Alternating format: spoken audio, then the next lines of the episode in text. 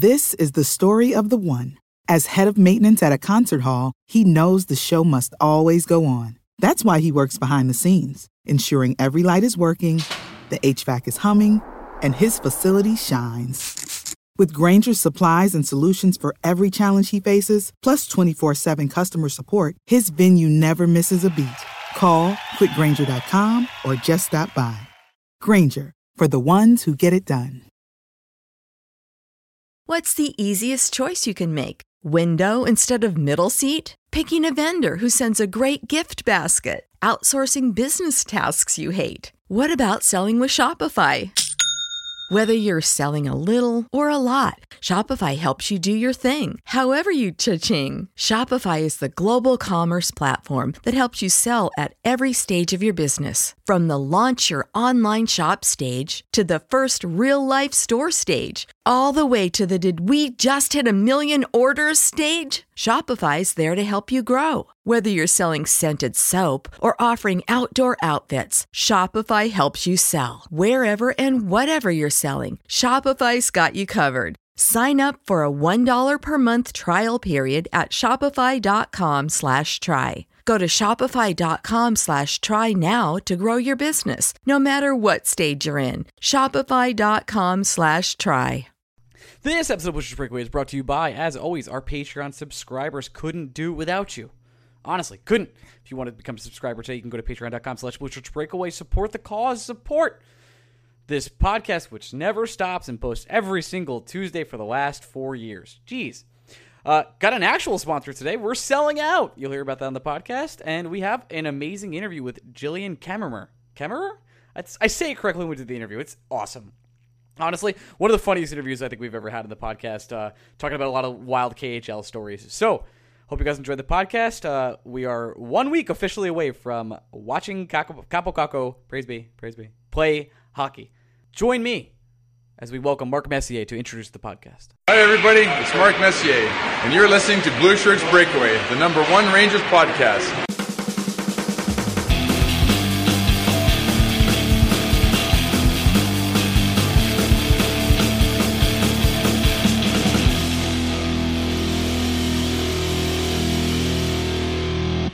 Breakaway fans, welcome to another week of the Blue Shirts Breakaway. I am your host, as per always, Ryan Mead. I'm here with my co-host, Greg Kaplan. Greg, say hello and let me tell you a story.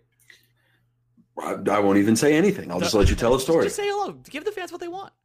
They like it when I don't say hello. That's actually true. Um, I spend too much time in Philadelphia, which is an issue as itself. Uh, we'll see if I mm, spend more time, time there in the future. I, you know, it's tough for me, but I, I, I spend a lot of time in Philly. And I shut down a bar last night because why not? It's Labor Day. You're partying, right? So I'm a little, I'm pulling a Greg, a tad hungover and podcasting. But I took maybe the best Uber ride I've ever taken in my life in Philadelphia, Greg. And I'm going to tell you why. I, I already know that this, I already know that you think this was the best Uber ride of your entire life. And uh, I, I know for a fact that it's it's not it's it's gonna be bad. It was very fun. Uh, no, I think it was really legitimately fun. I called sure. I called an Uber and it said Greg uh-huh. Greg is coming to pick you up, and I was like, hmm, nope, okay, I did not. I know, I know. And underneath Greg, it says Greg speaks speaks, and then it named every language possible: Vietnamese, Chinese, Indian, Hebrew. He spoke everything. So I got in, and Greg was a cool ass guy, and I was like, hey, Greg. Do you speak Vietnamese? He's like, nah, man, I was just high as hell when I made that list.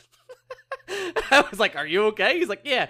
He's like, Sometimes I get high, and I thought it would be cool to get tips if I spoke all these languages. And I was like, Greg, that's not how that works, man. And he immediately was like, Yeah, but everyone asks me about it. And he was a super nice guy. And in the middle of it, he started talking about his shoe collection and how much he loves shoes.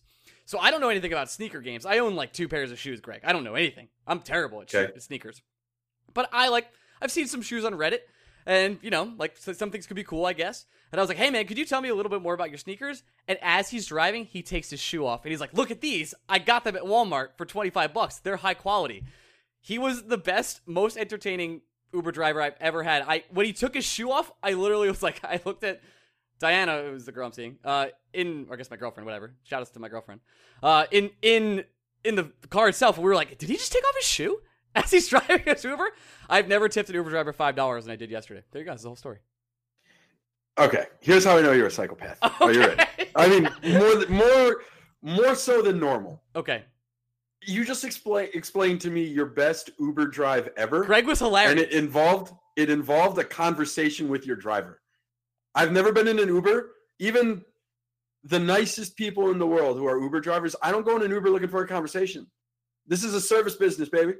I'm just here for you to take me from one place to another, and let's get there with at the least amount of communication as possible. Uh, I there should be an option on Uber where it's like quiet zone where you click it. It's like don't talk. But this like started my night out so appropriately, and I was like, I Oh, you weren't even drunk. You were sober doing this. yeah, this was sober. This was like five. Oh my god, you're too PM. much. Okay, You're, you're too much. it was the start of my night. It was wonderful.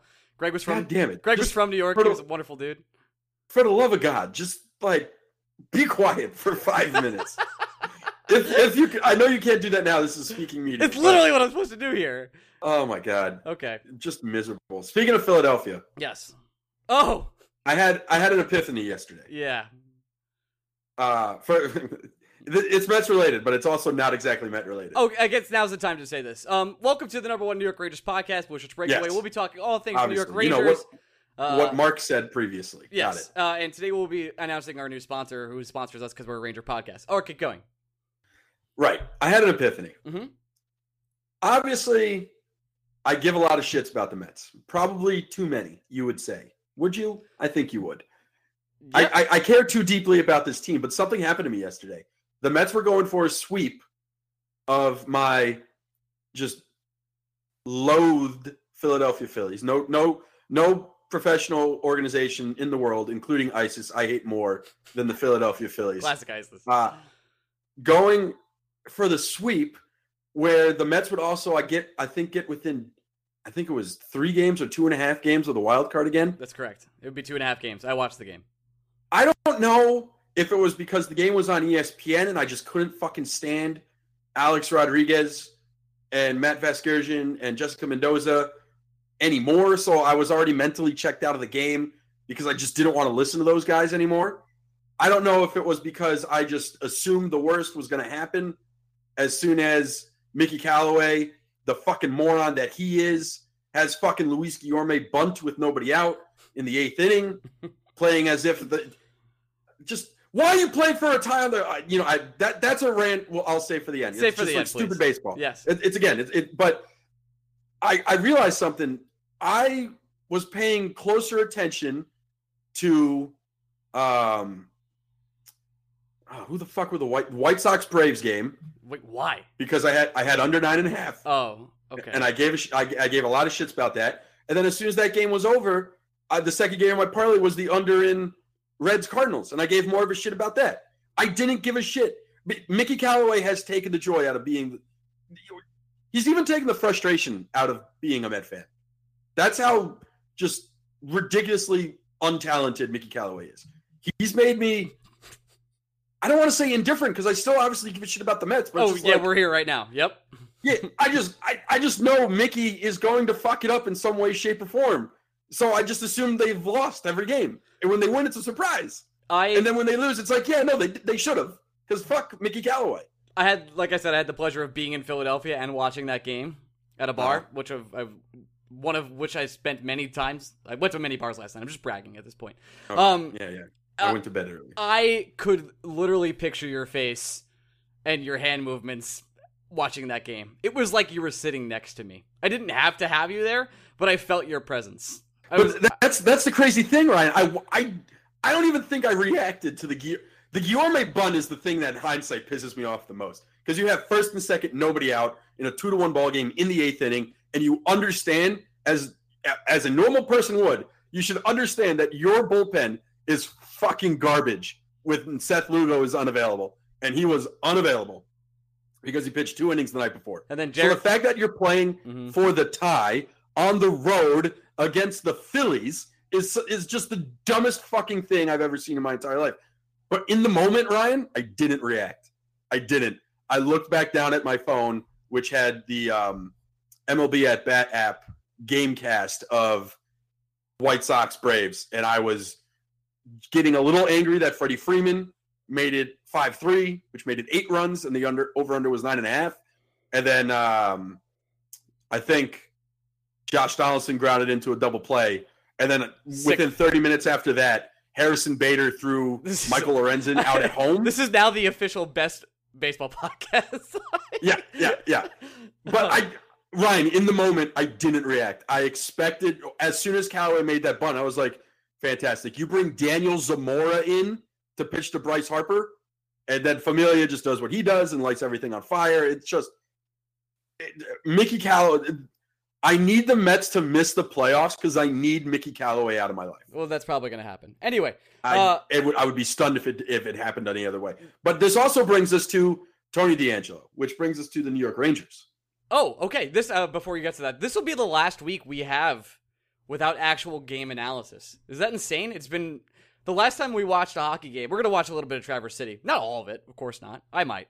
I might try. Oh, speaking of which, I'll be in Vegas for the next ten days or whatever, in next seven days. A lot starting- of lot of speaking of which coming from you right now. yeah, starting. Uh, that's true. Um, starting Thursday, I'll be in Vegas for seven days. If anyone wants to hang out, text me. Um, but let's go to Tony DeAngelo. I saw you retweeted something he said about the uh, the best team in New York, the New York Yankees. It's just Tony's an unabashed Philly fan, right? He loves his Eagles, he loves his Phillies. He's from South Jersey. He's a piece of shit. All these things, like he checks every box. It, it's really remarkable. So of course, Tony DeAngelo, who hasn't been able to read a room since the age of six, because that's when he was last able to fucking read. Tony, come on the podcast. something- Tony, come on the podcast. Yeah, come on the podcast and defend yourself, P boy. Uh, anyway, he he says like you know I'm not. He tweeted something like let's go let's go Phillies and hashtag beat the Mets. Mhm. And of course, you know half of the Ranger fan base reacted to him saying beat the Mets. I don't I don't need everyone in New York to be. Uh, every New York athlete doesn't need to be a Met or Yankee fan or even supportive of the Mets or Yankees. It's fine. The Yankees are clearly the better team. No one, you don't need me to sit here and tell you that. They're the first team in baseball to get the fucking 90 wins. They also have, oh, I don't know, 27 world championships. Also, including, 27 Oh, I don't know. 27 guys on the IL currently, and they're still doing Yeah, they also have a championship over the Mets, by the way, the one time they met in the World Series. Like, we're not breaking news here to say that the Yankees are better than the Mets. They're also more enjoyable because they win, which, uh, you know, that helps. But, like, people getting angry at DeAngelo, I didn't get angry at DeAngelo. DeAngelo's a piece of shit. That's exactly what I expect a piece of shit to should say at all times. Like, it, it'd be. It'd be one thing if like Mika Zibanejad, who I don't think has ever said a bad word in his entire life, No, he seems super. got on Twitter one day and was like, yo, fuck the Mets. I'd be like, whoa, that seems unnecessary. But when Tony DeAngelo wakes up in the morning, I expect him to just like poop, poop You, just- like- you expect Tony to wake up and take a shit, is what you're asking. every day. Just take a shit on my feelings. Like he's the most. I, the funny thing is, I got thinking about that tweet, right? hmm and because it was my time my timeline did a thing where it was just like here's tony deangelo saying stupid bullshit and then here's new york rangers stats and prospects saying oh by the way k'andre miller had three assists for wisconsin in their exhibition game today baby. and and it immediately got me thinking uh, and this transitions us perfectly to everybody and their mother writing an article about how brendan lemieux and tony deangelo just don't have any fucking leverage in negotiations they do not. That's it. i got a question for you i got a question for you ryan yeah. should the Rangers ever sign Tony DeAngelo to an extension? What do you mean? Like it, forever? Like if when the time comes when he's Well, just when we had when we no. had the cons- option. consider consider everything now, right? hmm So obviously, this offseason, the Rangers are going to have to give him a one year deal. They don't really have any kind of wiggle room to do anything besides They give him That is the qualifying offer. hmm So now we're talking about all right, do we give Tony DeAngelo an extension next year? Mind you, we're saying do we give Tony DeAngelo an extension when we have a year of understanding of Adam Fox, a year of understanding of uh, our boy Libor Hajek, Hijack. a a year of understanding of Igor Rykov. I would be stunned if one, if not both, of Nils Lundkvist and K'Andre Miller signed their entry level contracts next summer. All of a sudden, we, we I, I started realizing a fact. Does Tony DeAngelo have a long term place on the New York Rangers? I think the answer is no.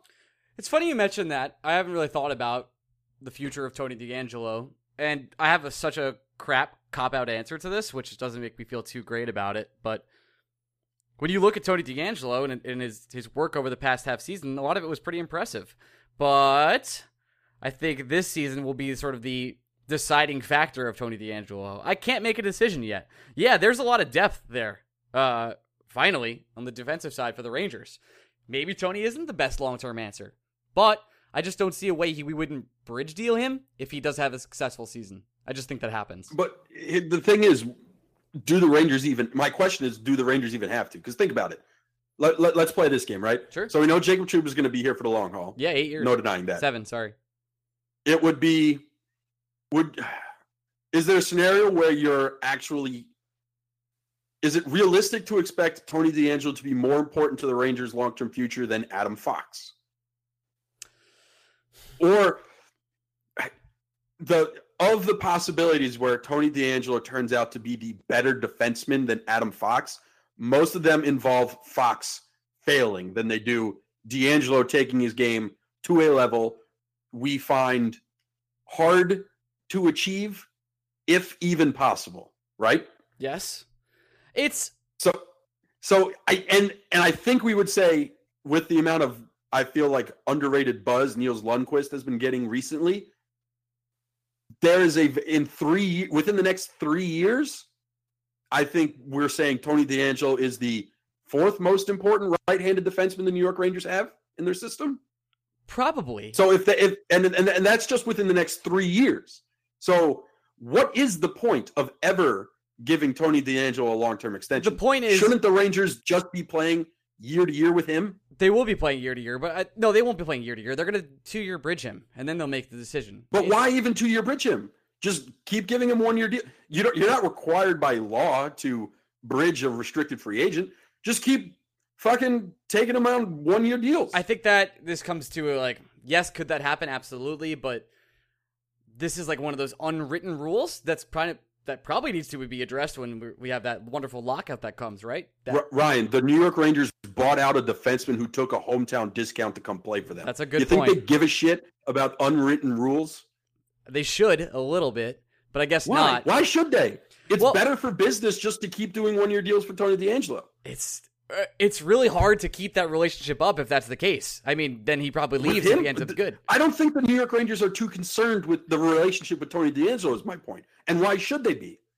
Well, He's- you're he's- right. You're right. They they shouldn't be because well, he tr- was started out the f- last year like you know kind of a guy that was troubled and was benched a lot, but he showed Still a lot. troubled, of, by the way. He's yeah. st- again, he's still an asshole. Well, like the whole reason. I didn't the think Tony reason- like worked on his asshole game this summer. I didn't think Tony was like in the gym six days a week working on his personality. That's not something I thought Tony DeAngelo did. But uh, No, but, but, like when we, when we think about it, right? When we absolutely think about it, this is a guy who flunked his way out of two organizations, was on his last legs in the New York Rangers organization, had a better year than any of us expected him to have.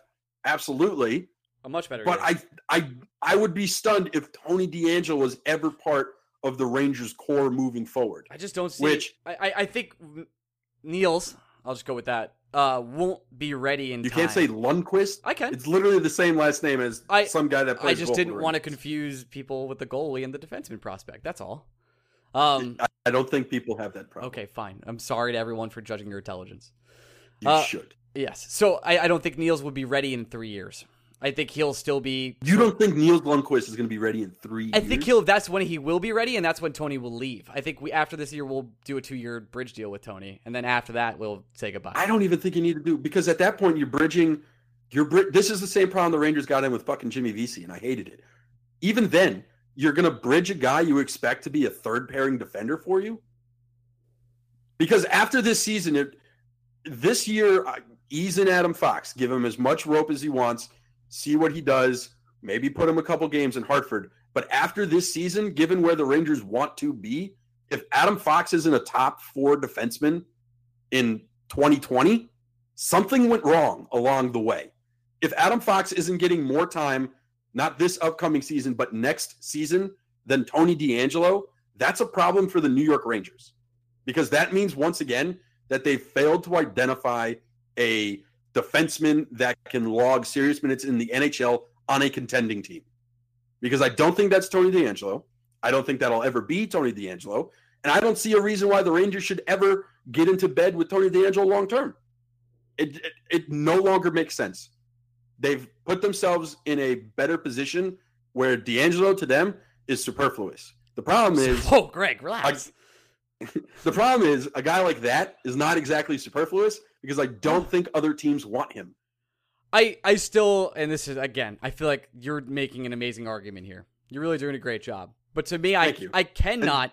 I, I This all this all started because that asshole said something about the Mets, and it got me fucking thinking about him long term. And I was like, oh, I don't have to give a shit about this motherfucker for a long time. He's not important. okay. And uh, I think that's the most insulting thing I could ever say about someone. Probably. Now, I just don't think we can make that decision until we see how Tony evolves this year. If he takes another step forward in this game, which I thought was already pretty potent uh, in his uh, offensive potential, and the steps he took forward last year were impressive, I think we're going to see a lot more of Tony DeAngelo over the next few years. But there's a good chance that doesn't happen. He ends up in the Quinn bin and he stops playing. And then Marc Staal just stays here forever. That's we re-sign Marc Staal. So I don't think that happens. But we'll uh, Yeah, we'll, just- we'll have to see what happens with Tony D. There's there's no player on the Rangers roster. I think the Rangers should go year to year with more than Tony DeAngelo. Don't bridge him. Don't give him a long term deal. Just every every offseason be like, all right, we're ready to do a one year contract. You you tell us if that's something you want to do. And if some team walks in and is like, oh, we'll give you a draft pick for Tony DeAngelo, the New York Rangers should be like, thank you for the free draft pick. Can we have another? I don't think. Okay, uh, uh, this is hard. I don't think Tony is like that sort of expendable person. I, I think he's the definition of it. How he does have he has like a, a large amount of upside. At least you're not going to get that off- uh, like offensive defenseman upside really just Sure. anywhere. We're That's also, like, but that's like one of the hardest things to find in the league. Yeah, you haven't exactly talked about his ability to actually play defense, though, which is still suspect. Which is when you're a defenseman, I think more than half of what you need to do. It's probably more than half. It's probably Yeah, on the. it's like Michael. Michael, as previously mentioned on this podcast, Michael Lorenzen, pretty talented hitter, not a great pitcher. And when you're a pitcher, doesn't fucking matter what you can do at the plate. If you can't get guys out, I don't care if you can hit 250. Everyone can hit 250. well, if you want to go see Tony DeAngelo this year, Greg, Mm. do you know how you're going to do it? uh, through our sponsors. Through at our new sponsor. That's right, ladies and gentlemen. We've sold out. Blue Shirts Breakaway is selling the fuck out. And that is, this will be the first time, they are season long sponsors. If you're looking to go to a game this year, our friends over at TickPick, literally, a website that Greg and I have used for many years. I'm not kidding. Mhm. This isn't me, like, actually just telling you about TickPick because it's so wonderful. First thing about TickPick you should know no fees. Do you know that, Greg? Uh, you Uh, can I give you Yes. before you go into? Can I give you a Greg's Tales from TickPick? yeah, sure. This this two weekends this ago? is sponsored by TickPick. There you go. Two weekends ago, Mets Braves. hmm Uh, it was the Mets coming off. I think they were had four in a row at that point. Uh, they were in the verge of sweeping the Cleveland Indians. I wanted to go to game Saturday with a friend. I looked at the just the Mets team store. I looked at StubHub. I looked everywhere. I got tickets for fifty nine dollars, and when it says fifty nine dollars, Ryan, It's- it means, it means fifty nine dollars. Because Gregory, No fees added, no nothing, no taxes. TickPick It's is- has what the price on the 100% page is what you pay. That's true. That jeez, you did a great job there. TickPick Thank has you, 100% verified tickets for any sports, concerts, or even theater shows. Want to see Hamilton? TickPick. Go to the marketplace for all Ranger tickets. Seriously, Hmm. any tickets this season. TickPick's got the best deals, and they'll tack on additional service fees. You see the number no fees. Hashtag no fees. You could save No up. fees. You could save 10 to 50% on every stinking ticket order. If you want to open your DMs, I will send you a TickPick today. TickPick is our official sponsor of Blue Shirts Breakaway for the entire New York Rangers season. Okay. Yeah, and uh, next time you guys use TickPick, take a screenshot, Send us proof of purchase. I got stickers with Oh, your names on it. I will nice. send you stickers. Yeah, TickPick's awesome. We, we're. I know it sounds like we're selling out, and we are. We absolutely Oh, 100%. Yeah, but we 100%. the uh, we the, legitimately uh, have friends at TickPick, and they do a good job. So the irony in us saying that TickPick charges no fees, we charge TickPick a fee. So thank you, TickPick. Thank you, TickPick. Uh, they're going to be working with us for a bunch of different things. There is uh it, is going to be fun. 200, uh, I guess now is more sponsor stuff. Sign up for a Patreon if you'd like. Patreon.com slash push. And if you're free September 14th, uh, 3 o'clock, 3 p.m., the Gin Mill, New York City, our 200th live show. 200th episode ever. Uh, so come join me, Greg, and Blue Banter for a fun little afternoon where it'll be you and two other people that show up. All right. Uh, other Ranger news. There really isn't any. Artemi Panarin continues to be sort of a dynamite person on social media. He's awesome. I just, he's such a fun guy to root for. I cannot wait to root for him. I'm waiting for Traverse City. I wanted to ask you something about gambling. I know, I know, Greg. Hold on. Oh. Oh my. So, I'm assuming you've been to Las Vegas. Or- I have been. Okay. Did you bet at the Westgate? No. Okay. Is that's like the sports book though, right? Because that's where I'm staying. I believe I believe so, but I was there. I believe it was two full years ago. Mhm. Uh, no, more than that. It was three years ago. My buddy got married in Vegas. They actually planned a wedding in Vegas, and the sports book I went to was just the one inside the Mandalay Bay. Oh, okay. Yeah, Mandalay Bay is where I stayed last time. Uh, this time I'm staying at the west, uh, the Westgate, and I really and talk me out of this if you, if you can. Okay. I want to bet the Islanders under very badly. Well, what is their under? Is the question. I, believe it was like 94. I believe I gave you a website where you can check. That's true. I will do that right now. Uh, but the two things I'm looking to bet while I'm there is Kaapo Kakko, Lord and Savior for praise be for the Calder, and then also uh, betting the under for the Islanders. Yeah, and I would I would say uh, we talked about this a bit as I'm gonna fill airtime as you look up you're so good. the odds. But we had So Travis cute. Yost on earlier this summer, and the thing I told you that didn't make any sense to me were uh, the Carolina Hurricanes coming at I think at that time ten to one or worse, or twenty to one to win the East, uh, and that seemed outrageous. Abso- and- absolutely, especially because they're so stinking good. I can I Yeah, can't 10, find- 10 to one wouldn't be outrageous. It must have been twenty to one because I remember looking at it and being like, "What the fuck?" And I think I waited too long to go to my local sports book and try and make that bet, and it didn't work. Oh, really? It's gone now.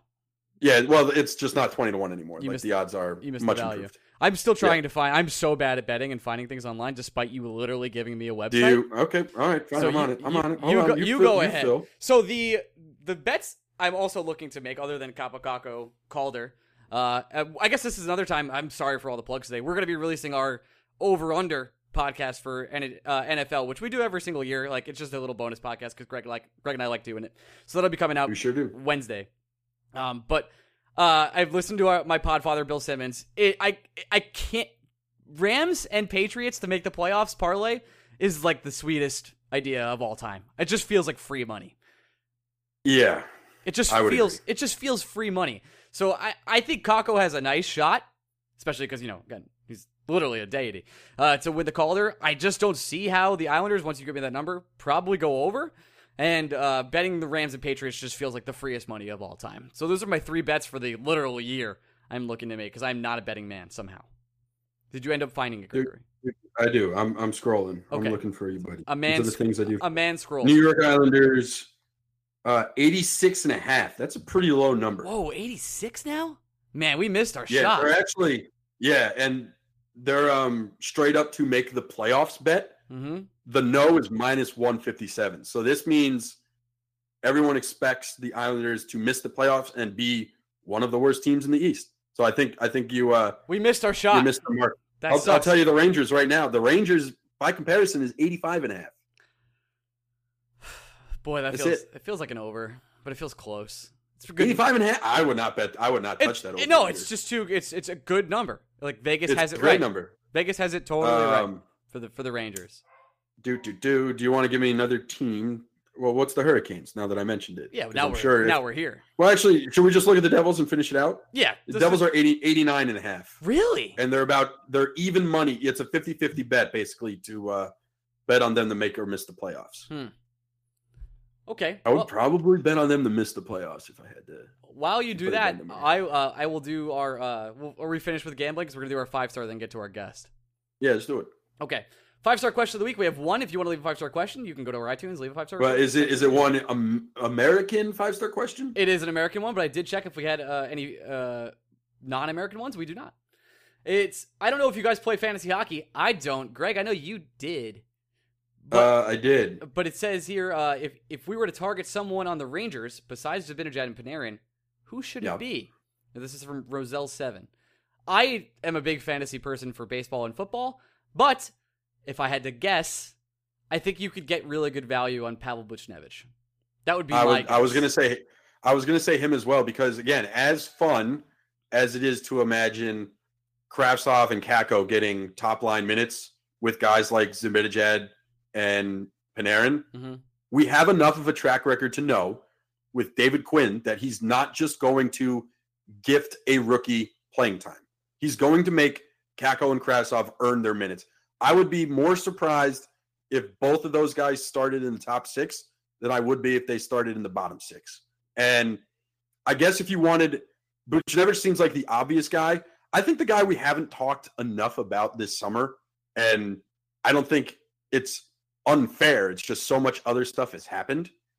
I think we've kind of overlooked the fact that the guy who's going to be centering the Rangers' second line this year is going to be Filip Chytil. And he looks And he looks a lot older. I don't know if you saw the social media videos. He's pretty he's pretty jacked, and he looks like significantly older from last year. I, I saw him because he's working out with our new defender of the podcast, Libor Hajek. Um, but we we forget we I, I feel like we've kind of overlooked it a little bit. We've been so excited about the pure rookies. We've been Mhm. excited about Panarin. We've had a lot to discuss in regards to Buchnevich, but Filip Chytil is going to be the Rangers' second line center, and whether he's going to produce at a even Kevin Hayes clip is yet to be seen. But he's going to get the minutes.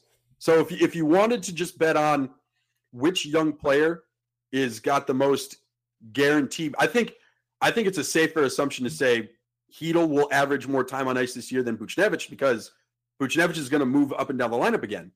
Who besides Chytil would get second line minutes? The, Brett Brett Howden? Are you kidding me? No, Bird So is if you not doing if- that. It, it, it, if you wanted to make a bet just based purely on ice time, I think Filip Chytil might actually be the guy because also think think about it, right? Zibanejad and Panarin we think are going to be tied to the hip. Chris Kreider is going to start the year with the New York Rangers, which means he's probably playing with Chytil. And Kakko's going to get time with Chytil. Buchnevich is going to get time with Chytil. Kravtsov is going to get time with Chytil. The, going to have good players around him all year long. So maybe maybe the real answer here is Chytil, and maybe Chytil is it. I I don't want to say he's for sure going to do it, but over 45 points this year as a second line center, it's got to be within the realm of possibility. It probably is. I think. Uh, I guess it's all about value in fantasy in general. I mean, you make a really compelling case for Chytil, but he's probably someone that's going to go really low in drafts for for a second line center on a team. Sounds so. It sounds even even like a, uh, an even better bet, right? Because say say it was an auction, I would expect people would pay more money for Pavel Buchnevich than Filip Chytil. Yeah, probably. Yeah, uh, I'm So sure. If we're going pure, if you're going purely based off who's going to be available late in your draft and who's going to be a good bet for a lot of ice time, I think both those answers are Filip Chytil. Almost certainly. Okay, let's get to our our, our guest for today. Uh, man, I don't want to say her name because I'm going to butcher the last version of it. But Butcher it anyway, knowing it. yeah, that's true. Uh, it's Jillian Kemmerer. We're going to ask her, but she's coming on to talk about uh, a bunch of stories from the KHL. She used to work for Wall Street, and now she covers hockey uh, in the KHL in Moscow and uh, also KRS China in Beijing. So a little bit off the beaten path this week. Should be a fun interview. Haven't done it yet, obviously. And uh, we'll come back and uh, we'll see you guys in about, I don't know, 0.3 seconds. Transition. A little bit of a change up this week. We have a guest that works as a reporter for the KHL. Her name is Jillian Kemmerer. Nailed it. Thank you. Uh, Jillian, say hello. Hey, you nailed that. I know. Try. And I got to tell you, that's really impressive for me because I butcher so many names. And yeah, do I host a podcast about hockey players and butcher their names all the time? Yes, I do. But thank you so much I for coming on. KHL. Like, try to say the Russian names when you're doing a play-by-play. It is a disaster. I can't. try. I can't even imagine. So I don't know much about what you've done, but I know you work for the KHL now. It says on your Twitter profile you went from Wall Street to hockey. How did that transition happen? Like, where you were like, okay, I'm done with finances now. Let's go to board checks. so I think truth be told, it was more hockey, Wall Street hockey. So I grew up a hockey fan, kind of wanted to play. At the time, it didn't really feel like as a woman there were many options for playing, and I'm so glad that that's changed and women's hockey's become way more of a mainstream thing uh, all around the world. But I loved hockey, wanted to be a sports journalist, and then college came and hit me, New York rent came and hit me, and I just kind of wound up more in the business financial side reporting. But I always loved sports, was reporting on sports from the business side. And when I finally got a chance to take a breather, I had gone from print to broadcast. I actually took a really cool fellowship to move to Russia. And as part of my opportunity to go as a foreign journalist to Russia, I thought this would be a really cool opportunity to transition my career. I was doing more sports on the sideline. So I would say 70% finance, 30% sports. I thought, okay, I'm going to the land of hockey. I grew up in the 90s when the Russians were first coming to the NHL. I was absolutely starstruck by them. It was a cool chance to make a transition and do it in a way that's not so obvious, a little unexpected. So I kind of hustled my way into the KHL once I got over there, and I landed not speaking a word of Russian, so it was a bit of a crazy time. I think I slid into the DMs of every English-speaking Russian possible, and somehow found my way into the KHL and I wound up as a locker room reporter for Kunlun Red Star, which is the KHL's new expansion team in China, which has some kind of interesting connections with the New York Rangers. Well, So go ahead, much- Greg. Yeah, I have a lot of how- how questions. yeah, I, I'm gonna I'm gonna start with. So, how many times have you spoken with Nigel Dawes? Because he was my first favorite Hartford Wolfpack player. Um, so first of all, Nigel Dawes t- like posted the cutest photo today of his kind of back to school with Avtomobilist um, with his son. So it looked like a first day of school for his kid, except he was in the business suit and his son was escorting him to work. He's amazing, and he actually is playing for one of the best teams in the KHL. They had they went on absolute tear at the beginning of last season. It looked like the KHL was locked up, and then they had a bit of a downslide more toward midseason. I actually have never gotten to talk to Nigel, which sucks. What? So I'm hoping that that changes this season. But yeah, he's still a KHL mainstay. I guess oh, so. You said you spoke no Russian whatsoever, and you were doing locker room interviews. I, I elaborate. I just don't know how that happens. you're like the guys. The guys come out. You're like, well, I don't speak any Russian, but I need to know about the game. Help me. Yeah, a lot of hand signals. Um, basically, I so now I speak a little bit of Russian, but when I first landed, I had two work opportunities, both of which I still kind of dabble in now, even from the states. The first is there's this newspaper in Russia called Sport Express. They're kind of like a daily SI, and they never had an English language reporter who could go in and do in-depth interviews with their foreign players. And there are tons of NHL alumni sitting in the locker rooms and not just on the bench but behind it. Like you guys, we've got guys like Bob Hartley from the Calgary Flames coaching in the KHL right now, and and you've got Alexei Kovalev coaching at Kunlun Red Star. So you have all of these interesting players and coaches there, and they were like, okay, interview them in English. We'll translate the interviews, but it was it was kind of their first shot at getting a look inside how these guys are experiencing the KHL as foreigners because you, you pick up an NHL player and you drop them off in Siberia it's not going to be a perfect seamless fit. And there were some really kind of fun and interesting stories about how these guys were integrating into locker rooms, not speaking Russian. Um, and the second bit is that Kunlun Red Star, even though they play in China, they are an, an entirely English speaking squad. It's the only English speaking squad wow. in the K. So, you know, you have places like Avangard that are coached by Bob Hartley, who's an English speaker, but there are a lot of Russians on that squad. Kunlun is mostly North Americans, a lot of North Americans of Chinese descent some of whom were in NHL systems, et cetera, some of whom played in the NHL, like Brandon Yip and Victor Bartley. It's really interesting, and, and they needed an English speaker, so it was just kind of one of those right place, right time kind of deals. Now, you mentioned to me before we started recording that you have Alexei Kovalev stories, and I I am in a place, and you are in a place where I feel like everyone is now dying to know what these Alexei Kovalev stories are. Oh, Alexei, I mean, first of all, what a guy. So, you know, a Rangers legend. We don't even need to preface it on this mm, podcast. We do not. Olympic gold medalist. I mean, absolute hero, father of the troll that was lost and then found, poured champagne on its head in the post-game interviews. I mean, I, I could go on. But he's also a jazz saxophonist, a pilot. I mean, this man has done everything, and now he's bringing hockey to China. He's bringing hockey to China. And no joke. So he's making his coaching debut in the KHL. He managed a team in Switzerland. Um, before that, you know, he had such a long NHL career, but this is the first time he's coaching. And watching him go through that process has been super interesting because if you talk to any Russian, and the first thing that they'll tell you, they love to make these really over dramatic, you know, amazingly emotional statements about hockey, but they'll be like, if you want to coach, you have to kill the player inside of you. And, and Alexei Kovalev has not done that yet. He has not done that. I think that he could still be playing. He's still in playing shape.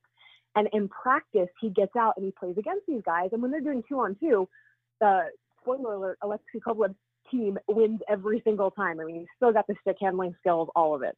So it's really fun to watch him coach because he can get on the ice and demonstrate to these guys what he wants from them. So watching Covey do a stick handling exercise with a bunch of KHL players, I mean, it's a dream come true. And these guys absolutely love to be coached by him.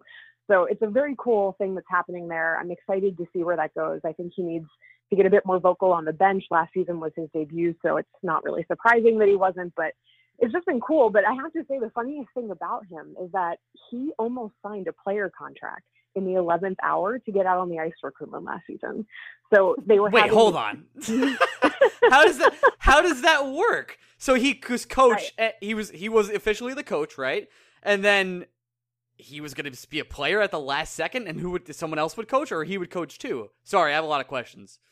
It's like okay, so in terms of how he would have split his coaching and playing uh, requirements, I really couldn't tell you because it didn't come to fruition. But I'm in a cab in Moscow with my parents who are coming to visit Russia over Christmas. I, I it's like almost Christmas Day. It's right around then.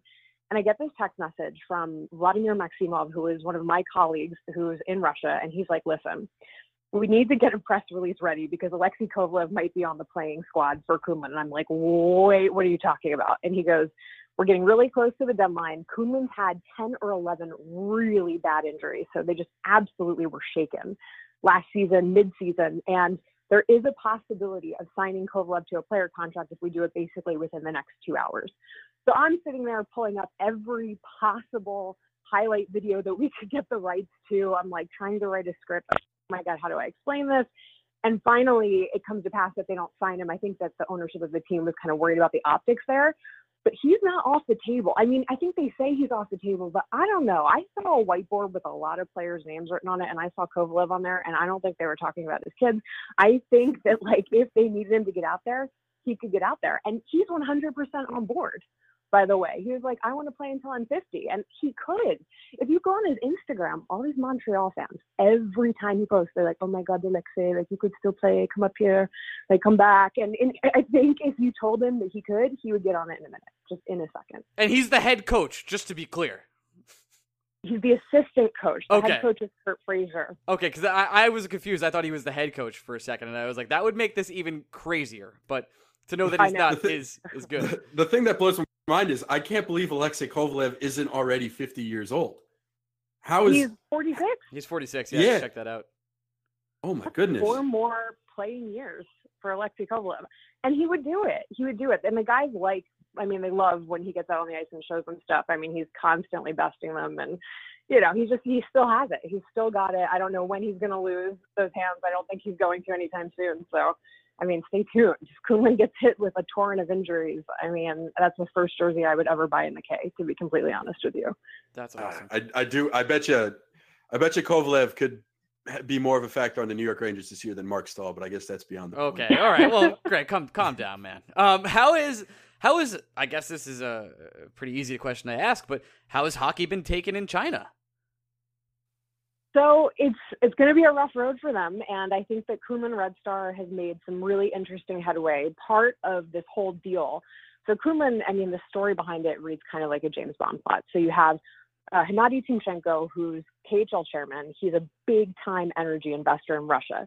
He contacts his big time energy billionaire friend in China, Bill Ngok, the owner of Kunlun Red Star, and he's like, "Yo, Billy, put a KHL team in China and we'll help you train up your Olympic team in 2022. And essentially, this is a good deal for him because China named hockey as one of their priority sports to do well in in 2022, and they didn't have any kind of Olympic program really in place ahead of this. There was some hockey being played more in the South where you have expats living like in Hong Kong and Shenzhen. You've got some Canadians and Americans there, but not much. So Bill Ngok comes in, he puts this team in Beijing Um, and originally it was in Shanghai. They've moved around a bit, um, just kind of depending on where there's been arena space. And Wayne Gretzky becomes our global ambassador. And all of a sudden, I'm sitting in the outskirts of Beijing, like a couple kilometers out of the center of the city. And I'm sitting at Wayne Gretzky School of Hockey, which mm. has recently been rebranded. And you have all these kids playing, and you know they're young, and this is the first round of of real hockey training that they've had. Now, I mean, Dusty Imoo, who's the goaltending coach for the LA Kings for a long time, is now the goaltending coach of Kunlun Red Star. He's part of that Olympic movement. You've got some heavy hitting talent in China. The question is, after 2022, what happens to hockey in China? And I hope the answer is that if they don't keep the KHL team, which is always a question, I hope they keep some of the the the like the groundwork they've laid for their youth teams and their programs and their women's team, by the way absolutely kills it. They just got inducted into the Russian League after the dissolution of the North American League. So they have a chance to win it all. So Kunlun's women, they had Noora Räty, who is, you know, one of the best goaltenders in, in women's hockey history playing over there. She's an ambassador for them. Got to keep an eye on the Kunlun women too. So that could really bring hockey to the forefront in China. I know that was one of the is one of the excuses the NHL used for not going to the Olympics in South Korea because they were worried people wouldn't uh, back here in the states or in Canada wouldn't watch the games considering what hours they were on. But I also remember Bettman saying it's because we're putting all our chips towards China in 2022. So that that sounds like it does vibe with what you're saying with everything going on in Kunlun. Yeah, it's. I mean, it is. It's interesting with Bettman and, and the Olympics. I, I have a personal, very strong disagreement with him not allowing NHL players to go. I think it's such an opportunity, but you know, I think with China, what's going to be kind of fun if if Bettman doesn't allow the NHL players to go ultimately, is that number one, you're going to have a lot of the the great Russians in the KHL who are prospects or ex NHL players going for Russia. And in China, you're going to have guys that were North American Chinese who played in the NHL, like Bartley, like Yip, as I mentioned, who are expected to naturalize in time to compete for China in 2022. And if that's the case, China's going to have a roster of ex NHL players sitting there who are in fighting playing in the KHL. So I don't know. Hockey in the 2022 Olympics could be really interesting, even though it lacks some of the mainstream names, because it's still going to have ex NHLers and they're going to be popping up in kind of the funniest of places. What's the atmosphere like in those those arenas? Just out of curiosity, because um, obviously oh, hockey, okay. hockey, hockey in North America is pretty raucous. I don't know what it would be like in in Asia. Um, and so in China, they've struggled. At least in, at the beginning of last season, they were in Shanghai, and that's not their home. And so they were there because they were still developing a stadium in Beijing um, and a lot of their stadiums are either enormous or too small. The KHL has regulations around capacity. So in Shanghai, they weren't marketing the team and they were getting nobody. It was like crickets. There were a handful of people coming and, you know, it's part of the like DJing in the KHL. I've got a real issue with how KHL games are DJed across all of Russia because it's kind of like they're lost somewhere between 1998 and 2001. Can you explain that a little further though? Like, what does that mean? So the DJs have not updated their playlists since approximately um, 2001: A Space Odyssey came out. Okay. So you've got like these absurd playlists. They don't bleep anything, so they'll play like the most explicit rap music, nothing bleeped because they don't understand it. And then they kind of screw up these random things. So you know how like it's kind of natural that you would play something related to the Mighty Ducks during a hockey game they will instead play the theme song from DuckTales, and I'm like, okay, I think I kind of get why you're playing this because you, hold you on them with the Mighty Ducks. Are you saying they play the DuckTales theme at KHL games, like DuckTales? Yeah, but that, yeah, but that they doesn't. They Played it at the playoffs. They played it in the uh, arena at the playoffs. And that doesn't. There, and the the Russians are bopping along, and I'm like, I feel like I'm from another DuckTales. I just have you have you ever considered that maybe they just wanted to play the Ducktales theme? That sounds like a great time. I'd go nuts if you the DuckTales theme started playing. Who am I to judge? Who, who am I to judge their desire to play the DuckTales theme song? It's ridiculous. But in China, the funny thing was, so I got to know some of the players, and they were having a bit of a rough time because of the atmosphere in Shanghai. I mean, it's hard to play for a crowd that's small or that's not. And I mean, I have to say that when they did get their regulars, they were involved. They were chanting. You know, they want to. They, the Chinese love sports. They do, and they consume it. So I think that there's possibilities there. But you know, I went to the guys and I was like, your warm up playlist sounds like a Nokia ringtone from 1996. And I really want to change that because that's what you're coming out, in, you know, on the ice to. So they gave me a playlist of songs. So I go to the DJ in Shanghai and I'm like, okay, can you play these five songs? I've cut them for you. I bleeped some of them for you. Like, here's one, here's two, here's three, here's four, here's five. You did the And audio editing for them too. You were like, yeah, I'm gonna bleep everything out. Yes, I we my my colleague Vladimir and I literally sat down we like cut the intros and the outros so they weren't too long. I mean, it was like Armin van Buuren up in there. So we were really trying to make it easy. We give it to the DJ. The warm up begins. Like they wanted to come out to Meek Mill, you know, okay, great. The song starts and then all of a sudden he decides to play all five songs at the exact same time. So it is like Meek Mill, Drake, Kanye West, everybody playing at the exact same time. It was like living in a fun house. And I'm standing on the bench and I'm looking at the players and they're looking at me and I'm like, this is a disaster. And the DJ is up there jamming away, does not understand English, so he doesn't realize what's going on. I was like, okay, I'm never stepping in with KHL music ever again. I give up. DuckTales it is. End of story. I I can't get over the Ducktales thing. I just I, I'm truly stuck on it. I I if I was at Madison Square Garden and in the middle of them playing, they started playing the Ducktales theme song, I'd have a fit. I would be like, "This is the best I moment you of my life." suggest it. Right? I'll, Someone should request it. I'll listen. I'll reach out to MSG. They ignore all my emails, just in case you're wondering. Um, Can't you get Mark Messier to be like, I'm Mark Messier, and we want to hear DuckTales at the next New York Rangers? I, you know what? Yeah. I, you know, I you think know, we could do Ryan, it. we do have all this. We do have all this sponsor money coming in now, so we got to put. True, We got to reinvest it. Uh, yes. Uh, I don't even know where to go with for the for the next uh question for the KHL because Oh, I'm I- just go. Oh, I, I, I, I got one that because um, I saw this earlier or over the weekend, and it, it actually really intrigued me. So the KHL, unlike the NHL, there is no regulation size rink, so teams can change the size of the rink kind of to match their play style. Uh, as someone, I mean, you obviously have seen infinitely more KHL games than I have in my entire life. How does do you do you think that's something the NHL should integrate? Do you think it's like is it interesting? We see it all the time in baseball, right? Like no baseball stadium necessarily is the same exact outfield dimensions as the next, but I, I wonder how it translates in a professional hockey league like it does in the KHL, where CSKA could be playing on one size ice and Kunlun could be playing on another.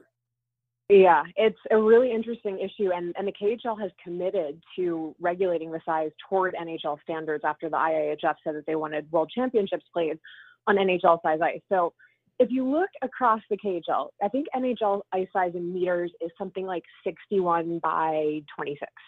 In the KHL, you could have 60 by 26, 60 by 28, 60 by 30, which in feet, I believe at like its largest size is 13 feet larger in width that's not not an issue. You know, it, it definitely does impact playing style, and I think you can evade defenders a little bit more easily, and it's especially difficult for the goaltenders because now they have to manage their angles differently. I always thought it was kind of fun, and in fact, I used to do preview videos for Kunlun Red Star, and my my colleague Vladimir and I would write scripts that were you know, helping fans to think about three important factors ahead of the game. And we tried to incorporate some kind of like cultural stuff because we knew that a lot of the fans watching Kunlun were going for NHL players and not necessarily knowing much about the KHL. So, for example, you know, at Vladivostok, at Admiral's Arena, it's called the Fetisov. It's named for uh, Soviet defenseman Slava Fetisov. That's a smaller arena in the KHL. So you always have to watch the goaltenders because they're a little bit more susceptible to the ricochets in the corners. That's interesting, in my opinion. And, you know, the, the ice size, I think the NHL ice size just lends to the focus on speed a bit more. But, you know, I think with the traditional Russian style of play that's highly creative, highly skilled, having a little bit more room to play in gives you a little bit more time on the puck. I always kind of liked the variation. I can understand as a player or a coach why that would be frustrating maybe from a league perspective, it's important to have regulated ice size across the board. So, you know, I think for me as a fan, it might be kind of interesting to look at the differences, but those differences at the end of the day will be fairly muted. So what you're saying is I should be even more encouraged that Igor Shesterkin was incredible in the KHL because it's harder to be a goalie in Russia. you should definitely be excited about Igor. I mean, besides the fact that no one's going to be able to pronounce his name, and it's going to be so much fun to listen to the broadcaster stumble all over that. That's me. Uh, for Uh, the you whole should you should really listen to how Ryan tries. I- I- it is adorable. Shosturkin. I, Brian, I- go on. It's just thank you. I think it's Shosturkin. I think I go with Igor's just no, nope, nope. It's just uh, Shestrikin. Yep, I'm good. Thank you. Igor, Igor. Period. I, that's story. what I do. Thank like you. Ronaldinho, one name. Yep, that's it. Igor. That's all I do. Um, I mean, you should be excited about Igor. First of all, um, his goals against average across his career in the K is 168. That's the best. And across this season, he had 1.11 goals against average in 28 games for SKA, which again is league best. I think, you know, he was absolutely fantastic. SKA is an extremely difficult team. It's a, tough team to get uh, a lot of ice time on when you're a veteran because it's one of the most stacked squads in the KHL. They were second in the West at the end of the regular season. So it, overall, Igor's been tested for sure, and he's going to be a really interesting guy. You drafted him what in 2014, so you've been waiting for him for a while, yeah. we have been We, yes. yeah, we've been yeah, we've been letting him we've been letting him cook.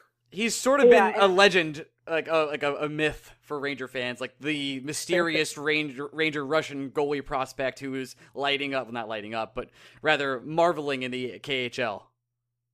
Yeah, he's he's fantastic. And in the All Star game, he was hilarious because they uh, obviously they had all the guys taking shots on him. So he just goes ahead, dislodges the net, pushes it against the boards, and then sits down and refuses to take any more shots. It was great.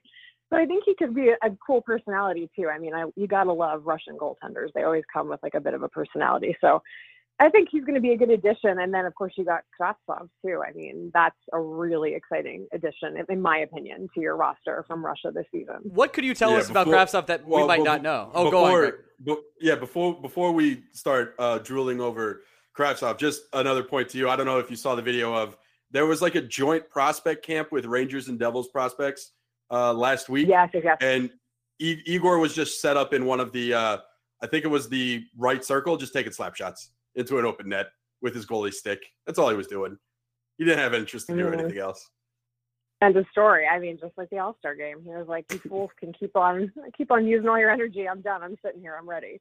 I don't know. I think he's going to be fun for you, and I think that you've been waiting for him a while. Smartly, he's gotten a lot of good time at the K, and you know, I always think it's so hilarious how everyone panics when you draft uh, a Russian hockey player early. Like a lot of people were pissed when you took Kravtsov at ninth overall. You're talking to the two people who were very upset. Yeah, we we were big Oliver Wahlstrom boys, so we were very sad. And that okay, that's fair when you have a your heart set on a particular player. But there's a general bias around drafting Russians, especially drafting them early, because there's this fear that they're not going to come. And I think it's kind of ridiculous. I mean, everyone still has their PTSD from the late 80s, early 90s when the Detroit Red Wings were sneaking guys out of windows with duffel bags full of cash. And I can't believe that happened in our lifetimes, but it did. Now, you know, I understand that these guys honor their contracts in the K, but good on them that they do. And it's not a bad place to cook in, especially if you're on a squad like SKA. So for Igor, I think it was exactly where he needed to be, and, and it's kind of exciting to see him finally coming over before we drill over Kravtsov, of course. Well, that it's it's an interesting um, turn of face, really, because for all intents and purposes, Kravtsov on Traktor, not exactly a Russian league powerhouse, but because they weren't a powerhouse, here's this teenager getting top line minutes and being fairly good in those top line minutes. It was it actually more beneficial for Kravtsov to play on what's generally viewed as a second division team than it was for him Mm. to possibly be getting third line or fourth line minutes on a powerhouse team. So Tractor and Chelyabinsk, obviously not a powerhouse KHL team. They're in the top division in terms of, I mean, they're, they're they are playing in the K proper, but they were second to last in their division at the end of last season. Um, but I think in terms of who he's up against and the talent around the K and the amount of ice time he got, it is a good test for him. And when you look at the stats, okay, I understand that with Tractor, it's sort of hard to have standout stats when you don't have standout teammates and, and it's not a super competitive squad, but he got 21 points in the regular season. And he was second only to a really big time KHL veteran, Ryan Stoa. So when you think about the fact that he's a 19 year old, this is pretty good overall. And he was the KHL Rookie of the Year when he debuted, which is not an easy title to take when you've got Finnish rookies and Russian rookies. And actually, funny enough, so when Kravtsov was named Rookie of the Year, they interviewed him, and he had had a really good playoff run, which definitely contributed to why he got chosen. But there was this other Finn, Tolvanen, who played for Jokerit, and Kravtsov was like, you know what? He was really good. So if he wants me to give the trophy to him, I will. Like he probably should have gotten it. I was like, oh, okay. Wow, I, did, nice. I didn't actually see that coming because Kravtsov seems like he oozes swag, like just oozes it. Yeah, he well he does kind of, and and I think on the ice, I mean, he was when he was scouted by the NHL Central Scouting Service. I believe they said that he was the third best European skater, second or third. So he does have he's a lot of swag on the ice. He's he's a smooth kid. He he speaks a of English, which is always important when we look at these guys coming out of Russia. But he led all the under 20s this season in, in goals, assists, and points in the KHL.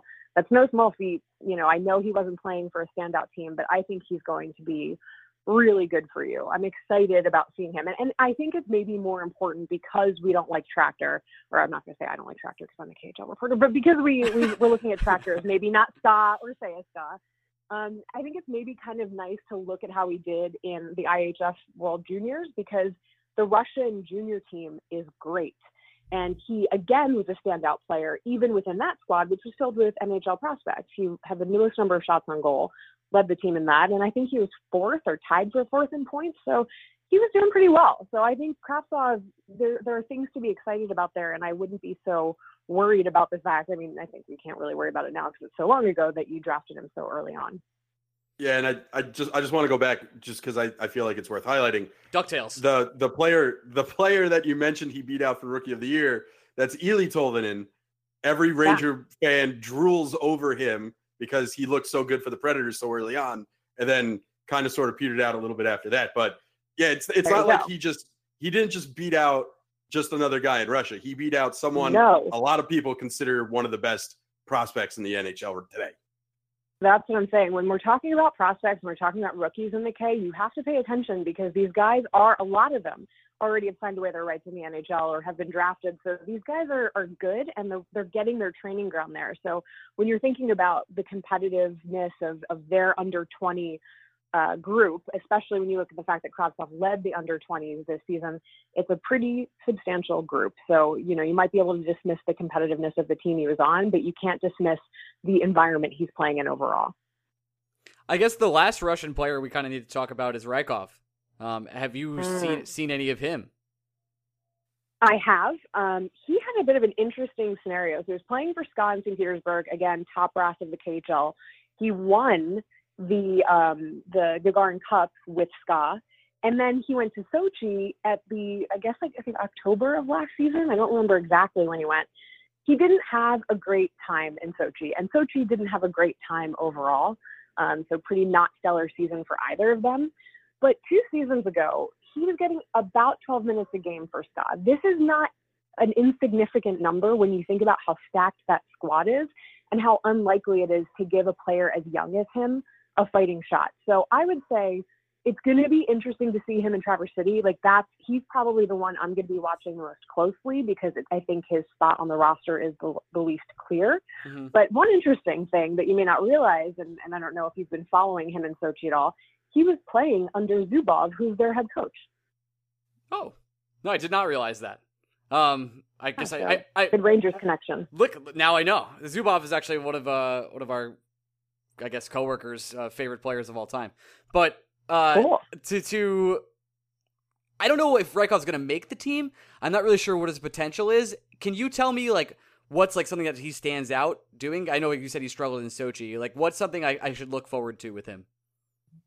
I've heard that generally he's a pretty good skater. Now, I have to say, watching the KHL with him averaging 12 minutes of ice time, I can't give yeah, you a whole lot of right. color because that's when I was over there. But I've heard he's a good skater. Um, he had 12 points, I believe, for SKA a couple seasons ago. So for average of 12 points a game, okay, like let's see what he can do. I think he's going to be one to be tested, and it's always interesting to see how deep your your squad of DNM prospects goes. So I'm I'm excited to see him and to see what he contributes because I think he probably didn't have the chance that others had uh, to stand out in a squad like Sochi. So let's see what he does when he's out against all of his other Ranger prospect contenders. Final question: With the recession coming, what should I be investing in? Well, if you believe a recession is coming, you should look at mainstays like uh, gold, for example. But Okay. can you like absolutely not go there? Invest in Ducktales soundtrack. I mean, come on, hang it all over the KHL. That's all I know is it, it sure looked like Scrooge McDuck had it figured out. He right? really did. I mean, his gold did. is there. Uh, Jillian, thank you so much for coming on. Why don't you plug uh, everything you do? Oh, awesome. Well, thanks so much for having me. I cannot wait to see the Russian invasion on Broadway. Um, you can follow me on Twitter at Jillian Kemmerer, K E M M E R E R. I know it's a tough one. Um, otherwise, I have a blog. Where I've interviewed a lot of guys, including Alexei Kovalev. That's at thecaviardiplomat.com. But guys, this is fun. Let's do it again when the Russians actually invade Broadway. Absolutely. That'll be coming soon. I will be very excited. They'll be joining my Lord and Savior, Kaapo Kakko. I appreciate you coming on. Praise be. Praise be. That's what I'm talking about. Uh, and we will have you back on the season. Thank you so much. Sounds great. Thanks so much. Bye bye. Life is like a hurricane here in Duckburg. Race cars, lasers, aeroplanes. It's a duck blur. Might solve a mystery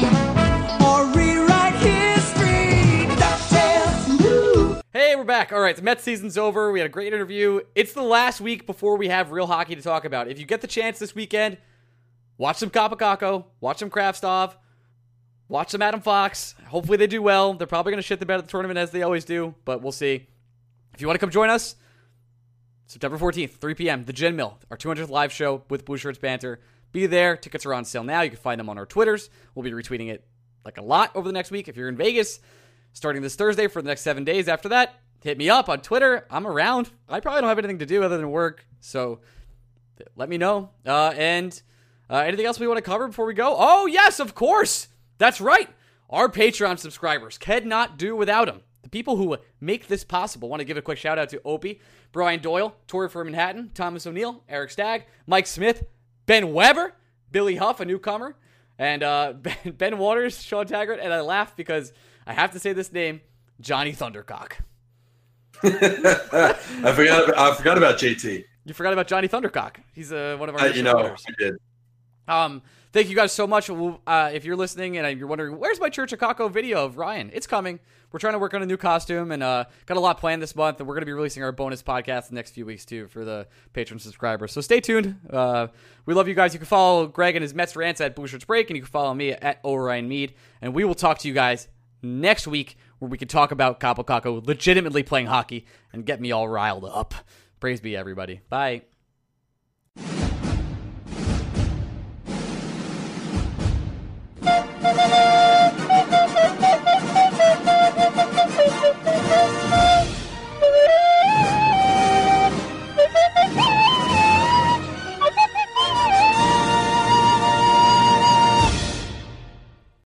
This is the story of the one. As a maintenance engineer, he hears things differently. To the untrained ear, everything on his shop floor might sound fine, but he can hear gears grinding or a belt slipping. So he steps in to fix the problem at hand before it gets out of hand. And he knows Grainger's got the right product he needs to get the job done, which is music to his ears. Call, clickgrainger.com, or just stop by. Granger, for the ones who get it done. When you need mealtime inspiration, it's worth shopping Kroger, where you'll find over 30,000 mouthwatering choices that excite your inner foodie. And no matter what tasty choice you make, you'll enjoy our everyday low prices, plus extra ways to save, like digital coupons worth over $600 each week. You can also save up to $1 off per gallon at the pump with fuel points. More savings and more inspiring flavors make shopping Kroger worth it every time. Kroger, fresh for everyone. Fuel restrictions apply.